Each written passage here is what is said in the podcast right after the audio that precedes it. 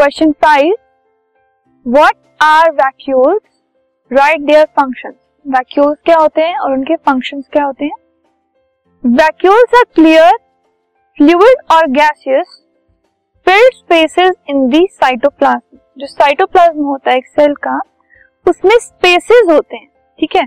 For example एक plant cell के अंदर if this is a plant cell बड़ा सा वैक्यूल होता है, ठीक है? ये क्या है? फ्लूइड और गैस फिल्ड स्पेसेस है। मतलब इनके अंदर फ्लूइड भी हो सकता है और गैस भी फिल्ड हो सकती है। And they are in the cytoplasm it is larger and less in number in plant cells as compare to the animal cells plant cells में इसका साइज़ बड़ा होता है और ये ज़्यादा नहीं होते।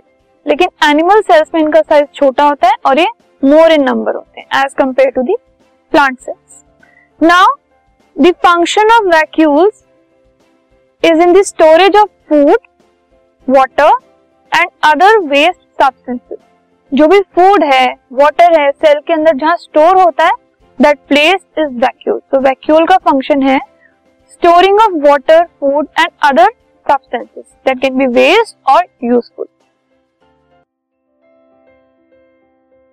this podcast is brought you by Hubhopper शिक्षा अभियान अगर आपको ये पॉडकास्ट पसंद आया तो प्लीज़ लाइक शेयर और सब्सक्राइब करें और वीडियो क्लासेस के लिए शिक्षा अभियान के यूट्यूब चैनल पर जाएँ।